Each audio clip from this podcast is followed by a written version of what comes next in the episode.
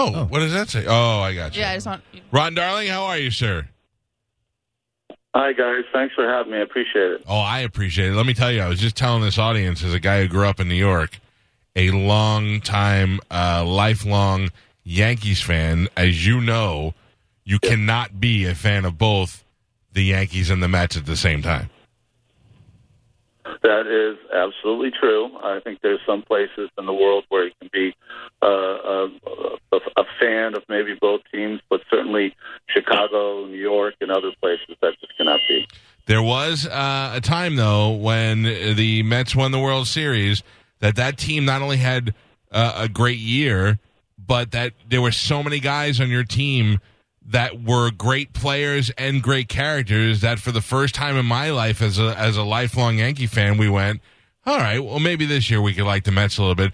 You, Gary Carter, Darryl Strawberry, Dr. K. I mean, oh, I, I was just I was just trying to tell these guys about the time. Who was it? Do you remember that tried to fight Ray Knight? Uh, yes, it was Eric Davis um, uh, tried to uh, fight Ray Knight in the game. Um, I think Ray threw the first punch, so maybe it was Ray trying to fight Eric Davis.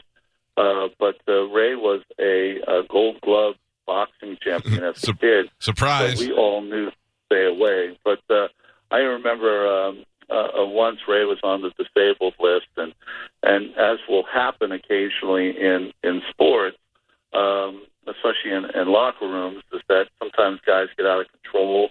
And Ray and I ended up one day wrestling on the floor.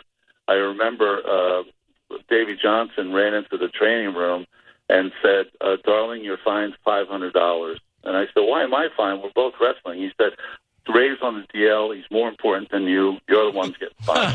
so those kind of, uh, can happen, and th- there's no one uh, now that I love more in the game than Ray Knight. And uh, you know, but those are the kind of things that happen over the course of the season. I believe that's actually the definition of insult to injury. He's better than you, more Yeah, important. Uh, can I tell you why, in particular, I disliked you uh, over the years as more than most uh, Mets players? Sure. So goddamn handsome. No, no, no, no. Stop it. That's, uh, you know, so know about that. handsome, and all the girls in my school were like, "Oh, Ron Darling," uh," and you had the name that went along with being handsome, and it made it actually would make us jealous because our girls would like you.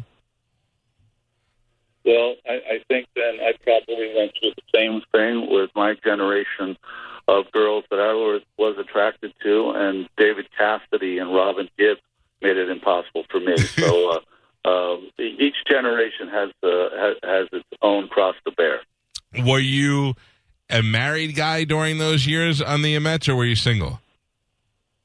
I was single for the the um, the beginnings part, long beginning parts of, of my career, and uh, it was um, something that uh, makes baseball a lot easier. Um, you know, when you don't, one of most of my teammates are married and had families, and there's uh, a real uh, special uh, toughness it takes to have a family and play Major League Baseball, and I, I certainly didn't have that early in my career. No, but I mean, Jesus, if you would have, what a waste that would have. I would imagine, especially in New York. I mean, you were you were there pre Jeter days. You were probably one of the guys that was getting the most ass in New York.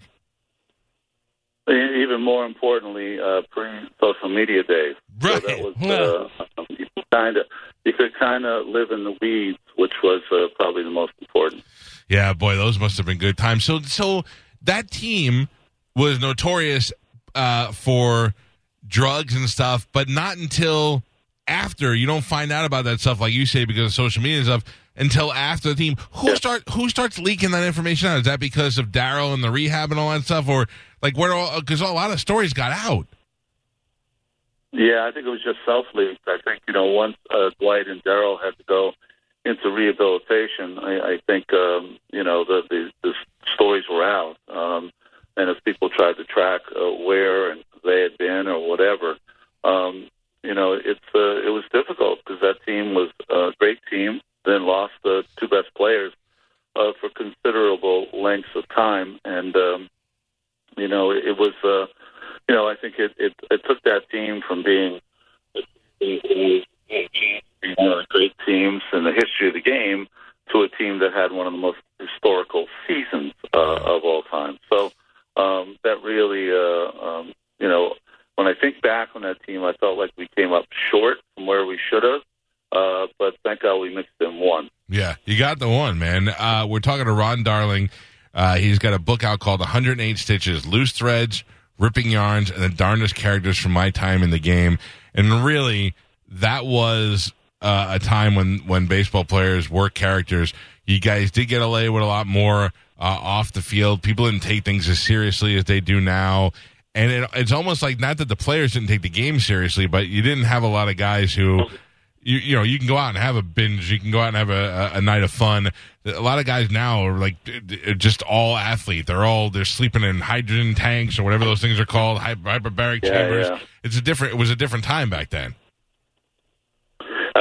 to not knowing where you're sleeping, right? Yeah, it's uh, it's a uh, um, it's it's uh, it was an unfettered uh, kind of world. Probably the last, uh, maybe the '93 Phillies. Um, they had quite a, a collection of, of great players and characters, but uh, it was really an unfettered time that um, you could kind of do your own thing, and, and certainly that team did. But you know, not to overlook, it did win 108 games, and uh, best team uh, collection of, of ball players that I ever played with, and uh, um, that that made it fun also. who'd you run with who was like your best friend on the team Well, uh, you, you know what's funny is Ed Lynch, uh, who uh, ended up being uh, the GM for the Chicago Cubs, and um, and uh, was really uh, my good friend, but he got traded in the middle of the season.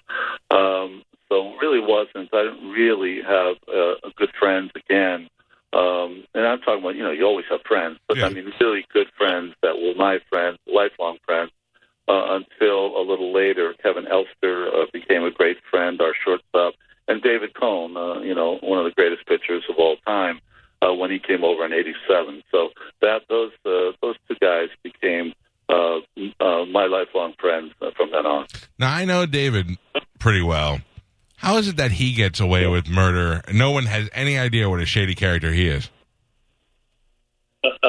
I think because uh, everything that he's done uh, in his post, uh, not only post baseball life, you know, I think that he became quite a spokesman for some of the greatest teams uh, in New York when he was a Yankee. Um, I think uh, you know he conducted himself such a uh, conducted himself in such a, a a great way when he was uh, going through a lot of the struggles uh, and collective bargaining agreements struggles uh, between the players and the owners, um, and now has uh, become one of the best broadcasters in the game. So, you know, um, uh, we all have uh, uh, a lot of things that we're embarrassed by immaturity about, uh, but we all have a whole lifetime, hopefully, uh, to try to right that. Oh, don't let me just tell you, as a fan, okay, you may be embarrassed by immaturity, but know that those of you who are great players and also have that story is we hold you higher than most of the people that are regarded by uh, stats. I'll tell you that. This is Ron Darling. His book is 108 Stitches. Loose threads, ripping yarns, and the darndest characters from my time in the game. It's available on Amazon. I'm looking at it right now. And uh, I listen. I remember this is a guy who who knows the game and has been around for a lot of stuff. I imagine this is a great read, and I uh, appreciate you calling the show today, buddy.